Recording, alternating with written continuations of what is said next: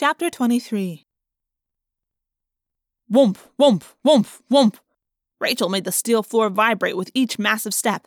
Her leathery sides scraped the corridor walls so that I could only catch occasional glimpses past her. The hallway was empty until we reached the guard station, just as the Hork-Bajir had said. Rachel didn't even slow down. Whoomp, whoomp, whoomp, whoomp. I saw a flash of a taxxon, foolishly running as if to cut her off. A few seconds later, I had to jump over the crushed remnants of the big centipede. Look out! Hork-Bajir! Cassie yelled. He exploded out of a side corridor, a red uniformed Hork-Bajir. Swoosh! A razor bladed arm sliced the air inches in front of my face. More coming, Tobias warned. Both directions, all of them in red. I can't turn around, Rachel moaned. She was too big, too tight a fit in the corridors to turn and help, as half a dozen Hork-Bajir in Visser livery came screaming onto the scene. I knew it couldn't be that easy, I said. Battle! Ax said, sounding like he was announcing a party. I felt the same way. I was ready. I was mad and tired of feeling helpless. The closest Hork-Bajir swung at me again and sliced a six inch long cut in the matted fur of my huge shoulders. That was all it took. Like I said, gorillas are peaceful, almost gentle creatures. But don't go making one angry, especially not when a boy who wants very badly to hurt some yeerks is sharing space in the gorilla's head. I cried and swung a fist the size of a cinder block into the stomach of the Hork-Bajir. I gave it all I had.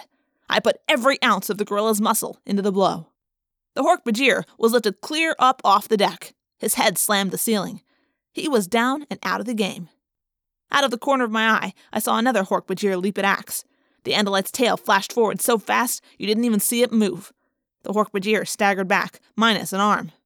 Good one, Ax! He was well. Ha ha! I decided right then. I kind of liked Ax. Rachel! Jake yelled. Keep moving. Left tunnel. Look for a drop shaft, whatever that is. The longer we stay here, the more of these guys are going to show up. Just then, right on cue, two more Hork-Bajir came up from behind us. You guys move. I'll deal with them, Jake said. The Hork-Bajir rushed us. Jake let loose with a roar that must have been heard from one end of the mothership to the other. It even scared me. And it sure made the Hork-Bajir hesitate. He was on them while they were still thinking about what to do next. Hork-Bajir are very fast, but so are tigers. One Hork-Bajir was down, with Jake sinking fangs into his snake like neck. The other Hork-Bajir looked around to make sure no one could see him, then decided he'd like to live. He kept his distance. Jake backed away, but kept his face turned to the Hork-Bajir behind us. We trotted as fast as we could down the hallway, now a scene of devastation. It was like the ant tunnels. We could only try to escape. The longer we tried to fight, the more the odds would turn against us. Suddenly, Ah! Rachel! I heard Tobias cry. It's okay. I found the drop shaft. I am dropping. What is it? I asked. An elevator without a floor, Rachel answered. And then I was there, at the edge of a long shaft that went down and down, maybe forever. Rachel already looked small, which is not easy for her to do. You said to stop after 15 levels, I reminded her. Yeah? And how do I do that? Think the number. It hears speech and understands simple thought speak commands. Ax instructed, then added, At least, that's how it works on our shifts. I'm slowing down. Cool. More Hork-Bajir back here. And some of those other ones, the little wrinkled ones, Cassie yelled. They're coming fast. Here goes nothing, I said. I took a look down the drop shaft and jumped off into empty space. You know, if it hadn't been for the fact that I was just a few minutes from being trapped forever in a morph, and if there weren't a dozen or so walking salad shooters after me, it would have been fun. I fell, but not too fast. Fifteen levels, I thought, as Floor zipped past me.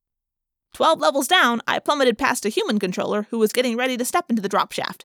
He had a very human look of total amazement on his face. Possibly because while standing there, he'd seen a flying elephant, followed by a gorilla, a wolf, an andalite, and a tiger. Hork-Bajir, coming fast, Tobias warned. I looked up the shaft. A big Hork-Bajir warrior was gaining on us. But there was nothing I could do until he reached us. He's mine, Tobias said. He flared his wings, flapped hard, and was shooting back up the drop shaft toward the falling Hork-Bajir. Tobias's talons came forward, outstretched, and slashed the alien's eyes. The Hork-Bajir clutched at his face. I guess he was too distracted to think about what floor he was heading to. He shot past us as we slowed to step out onto the 15th level. Rachel, you have to demorph, I reminded her. Already working on it, she said. She was shrinking even as she lumbered along. The escape pods! Ahead there! Ax cried. They were only a dozen feet from us. A few seconds more, and we would make it. Rachel stumbled. She was half human, half elephant, a nightmare of pink and gray, with huge ears and human hair and fat arms and legs that had no feet. I reached down and swept her up with my powerful arms. She was still large, maybe 300 pounds, but not too much for me to carry. We reached the door of the escape pod. It closed behind us as we wedged our oversized bodies inside. Ax, time! Jake yelled. Five percent of the time remains. Six minutes. Morph out! There was a surge as the escape pod ejected from the underside of the Yeerk ship. My dense black fur was already starting to disappear by the time the pod rotated. I could see the Earth below. Earth. And as the tiny ship turned, I could see the Yeerk mothership. It was kind of a joke now, I thought. The Yeerk mothership. My mother on the Yeerk mothership. Ha ha! Before I became fully human again, before I lost the ability to thought speak and had to return to words spoken out loud, I said, Jake? Yeah, Marco. No one ever finds out. No one can ever know. Okay, Marco, he said. My mother died two years ago tomorrow. That's how it will be, my friend. Yeah. But someday, someday, somehow, in some way that I could not foresee, we would win this battle. Humans and Andalites together would defeat the Yeerks, and we would free all of their slaves. All of them. Someday, I whispered again. Someday, Marco, Jake said.